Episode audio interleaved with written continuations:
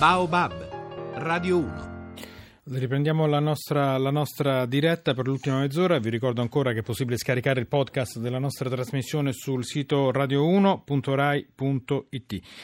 E, ehm, noi siamo bellissimi a dimenticare quello che un anno fa invece riempiva giornali e telegiornali. A Istanbul, pugno di ferro del presidente Erdogan per l'anniversario delle manifestazioni di piazza nate dalla difesa, ricorderete, di un piccolo parco che doveva essere spianato in città. Ma quello che accade in Turchia ovviamente può, ehm, non può perdere di vista le prossime elezioni fissate per metà agosto. Yasmin Taskin, giornalista, buon pomeriggio, bentornata, buon pomeriggio. Pomeriggio a voi. Ma è così, metà agosto si va a votare? Sì, metà agosto si va a votare, una data infelice perché gran parte dei turchi laici in quel periodo sono in vacanza sulla costa e comunque penso che questa volta eh, ogni cittadino turco è cosciente insomma, della situazione e soprattutto i laici perché tocca a loro soprattutto eh, la situazione della Turchia limita la loro libertà e minaccia il loro stile di vita, quindi eh, penso che fo- sacrificheranno anche i periodi di vacanza mm. eh, i cittadini, mm, io spero eh, comunque che andranno a votare. Cioè, eh, succede che il, bisogna votare e il premio Erdogan fissa le elezioni per metà agosto, quando la gente giustamente in Turchia poi va al mare, come dappertutto, va al mare e questo nella speranza di poter eh, intercettare eh, maggior voto, maggior consenso e lasciare al mare quelli che magari sono più ostili nei confronti del governo. Succede questo, per sì, questo si sceglie sì, di votare per agosto. Certo, certo, certo, certamente, perché eh, come ho detto, ripeto, un periodo di vacanza e, e la gente o è sulla costa Egeo o Antalya, Smirne, dintorni, Bodrum, tutta la costa è pieno di, pieno di gente, praticamente eh, vanno in vacanza dopo la chiusura della scuola e questo è normale e diciamo da parte islamica è, è, meno, non sono abitudini loro gran parte, non è il loro stile di vita, ma eh, ripeto anche in Turchia, soprattutto durante la protesta di Gezi e dopo, eh, noi abbiamo visto oh, la parte laica è molto sveglia e manifestano, protestano, quindi eh, non credo che perdono un momento e così abbiamo visto anche alle ultime elezioni locali come hanno controllato, eh, come ha, hanno intervenuto, hanno protestato, eh, soprattutto i giovani sono, eh, sono, andati ai seggi a controllare, quindi eh, questo promette bene. Mm. Anche se ripeto, un periodo di vacanza. cosa è successo in questo anno nel quale poi di Turchia abbiamo un po' smesso di parlare?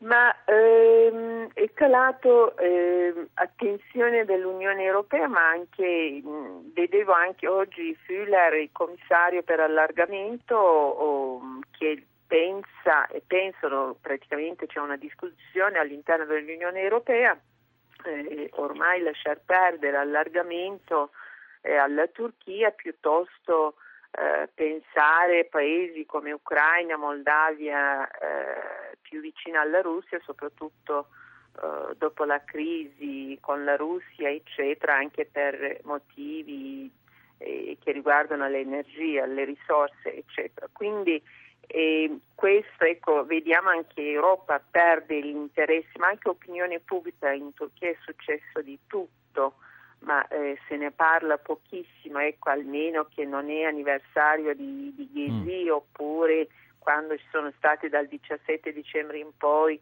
eh, diciamo una serie di, di, eventi che hanno documentato la corruzione, il livello di corruzione che c'è in Turchia. E, questo se vediamo all'interno dell'Europa ecco, c'è una, un grande disinteresse verso la Turchia, questo stiamo vedendo invece all'interno della Turchia c'è un grande movimento, c'è una grande fermentazione sociale e, e poi ci sono stati non solo uh, la lotta tra uh, Erdogan e predicatore islamico Fethullah Gulen e, e, la sua comunità, ma abbiamo visto anche di recente dopo elezioni locali anche a Soma, mm. quando sono morti 301 operai alla Senti, miniera di Soma. Chieder... quindi No, volevo chiederti una cosa, ma ehm, dov'è che finisce l'Europa? Noi possiamo rispondere a questa domanda geograficamente, culturalmente o anche politicamente, perché in questo momento c'è una grande lontananza tra quello che accade in Turchia e quello che accade in Europa. Beh, dove finisce l'Europa? L'Europa in ricerca perenne della sua identità, ancora non ha, non ha definito se, se, una persona o un'entità come anche Europa non sa definire la sua identità, come fa dire dove finisce. Mm. il problema è qui, poi ultimamente vediamo anche un, un'Europa ehm, è venuta fuori un'Europa di destra nazionalista, maggior parte, no? Sì. Eh, e quindi anche se vediamo le situazioni in Francia, eccetera, come possiamo aspettare che un'Europa così possa pensare e integrare anche la Turchia? Eh, esatto, oltre a essere un esempio che anche po- possa continuare a pensare e integrare la Turchia. In questo momento è difficile, la Turchia è persa, eh, quindi mh, io sono molto pessimista personalmente. E un'Europa così è difficile che eh, può pensare ancora all'integrazione della Turchia, ma è un peccato perché la Turchia non è solo Erdogan, non è solo quelli che votano Erdogan, c'è una società civile fortissima, c'è una Turchia giovane, eh, nuova, moderna, eh, civile, laica, quindi quella parte della Turchia perde insieme eh, diciamo, con i suoi simili europei. C'è una Turchia civile, moderna, laica. E... Grazie Yasmin Taskin, giornalista, grazie per essere stata con noi, buon lavoro e a presto. Grazie a voi.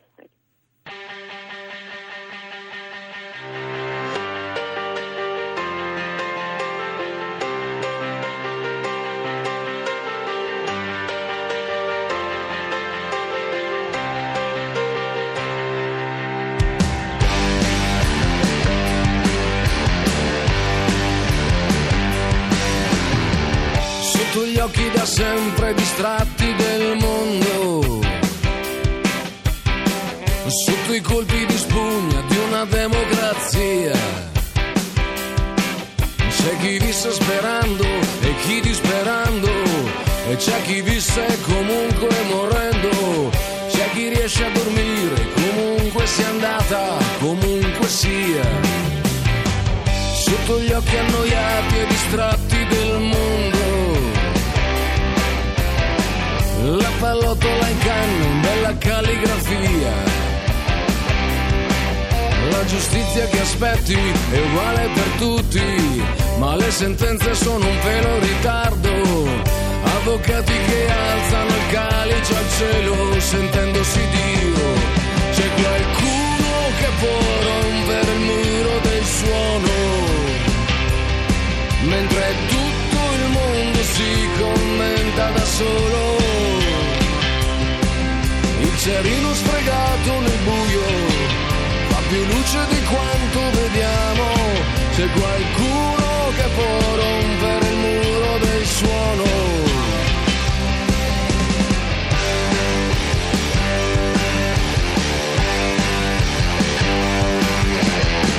Sotto gli occhi impegnati in ben altro del mondo. Ogni storia è riscritta in economia.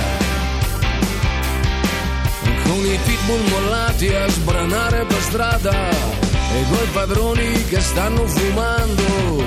Chi doveva pagare non ha mai pagato l'argenteria.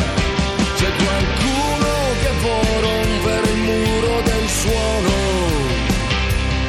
mentre tutto il mondo si commenta da solo cerino sfregato nel buio fa più luce di quanto vediamo. C'è qualcuno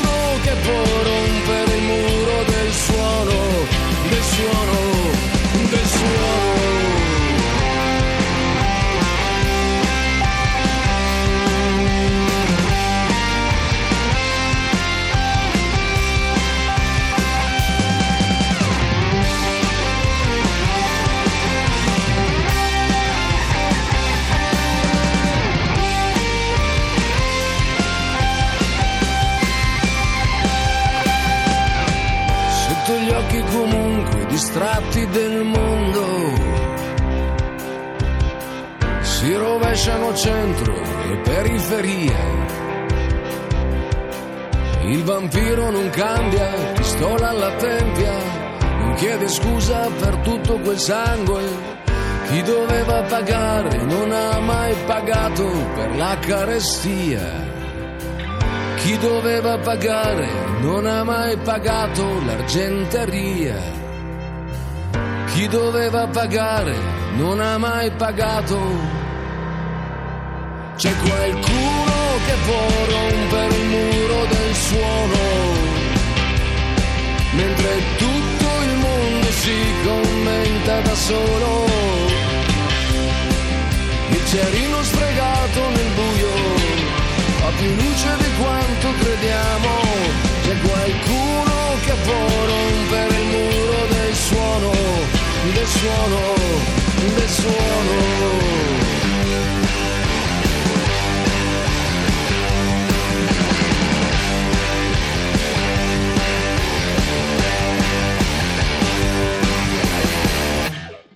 Il muro del suono di Ligabue ci accompagna alla coda della nostra trasmissione, in cauda venenum si dice, mm, qui non si tratta tanto di veleno, ma si tratta di capire se davvero c'è un problema di conflitto di interessi in quella che è un'isola felice del nostro sport, i campioni del terzo tempo, il luogo della pacca sulle spalle tra sconfitti e vincitori, il campionato è finito, però si legge con qualche mm, coda di veleno appunto. Fabrizio Zupo, giornalista del Mattino di Padova, bentornato Fabrizio. Ciao Francesco. Mm, ben trovato, ben trovato. Senti, innanzitutto eh, andiamo a raccontare come è finito il campionato perché poi non è che tutti seguono lo sport e magari anche il rugby.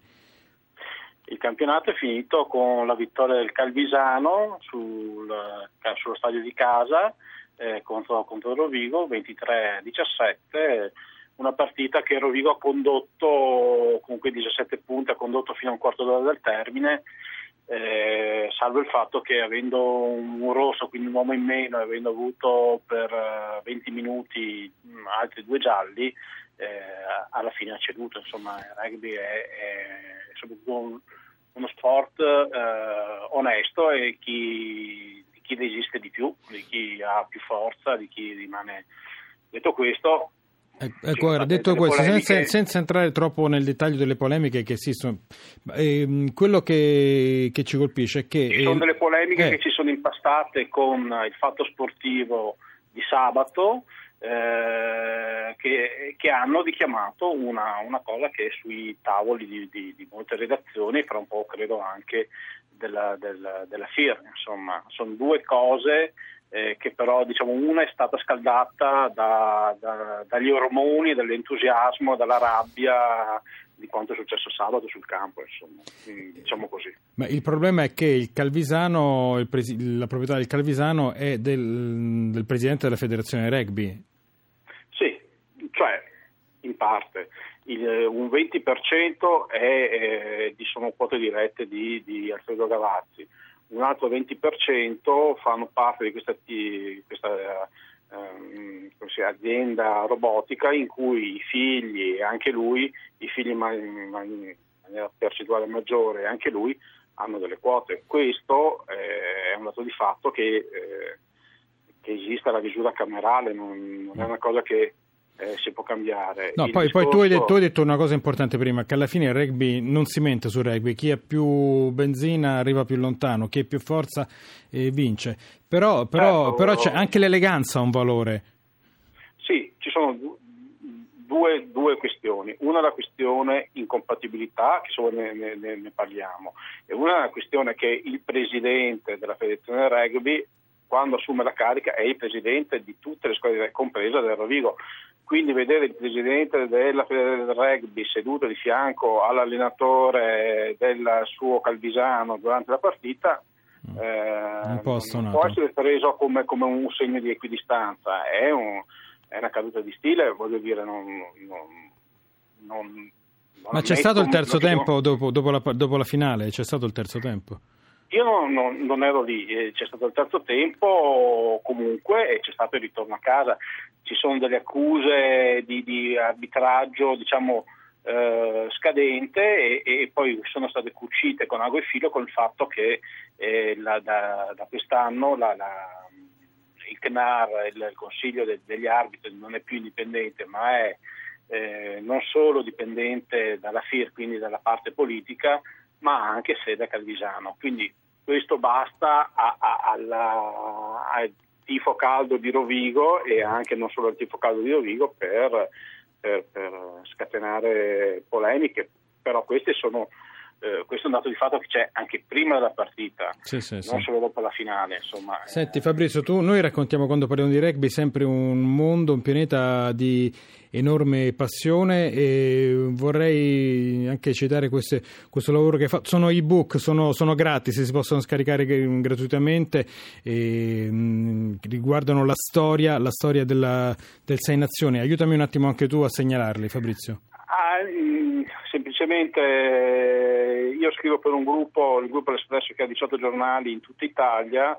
Eh, durante le segnazioni facciamo degli inserti su carte sul sito e in questo sito abbiamo voluto regalare questi due libri. Uno è proprio un vero e proprio romanzo su 13 anni, su, scusami, su, sui primi 12-13 anni della, della, delle Sei Nazioni, uno è sul, sul, torneo del 2014, sul 2013, scusami, ed è una raccolta di tutto quello che abbiamo messo dentro eh, il sito cartaceo e, e scusa, dentro i giornali e il sito internet.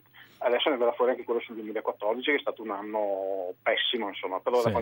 anche quello e con un click uno se li scarica, se li legge, se li stampa, fa quello che vuole. L'Ovale Azzurro, l'Ovale Azzurro per esempio è la storia di tutti questi 12 anni di primi 12 anni del Sei Nazioni. Grazie Fabrizio Zupo del Mattino di Padova, come sempre, grazie per essere stato con noi. A presto. Grazie a te, ciao Francesco. Ciao.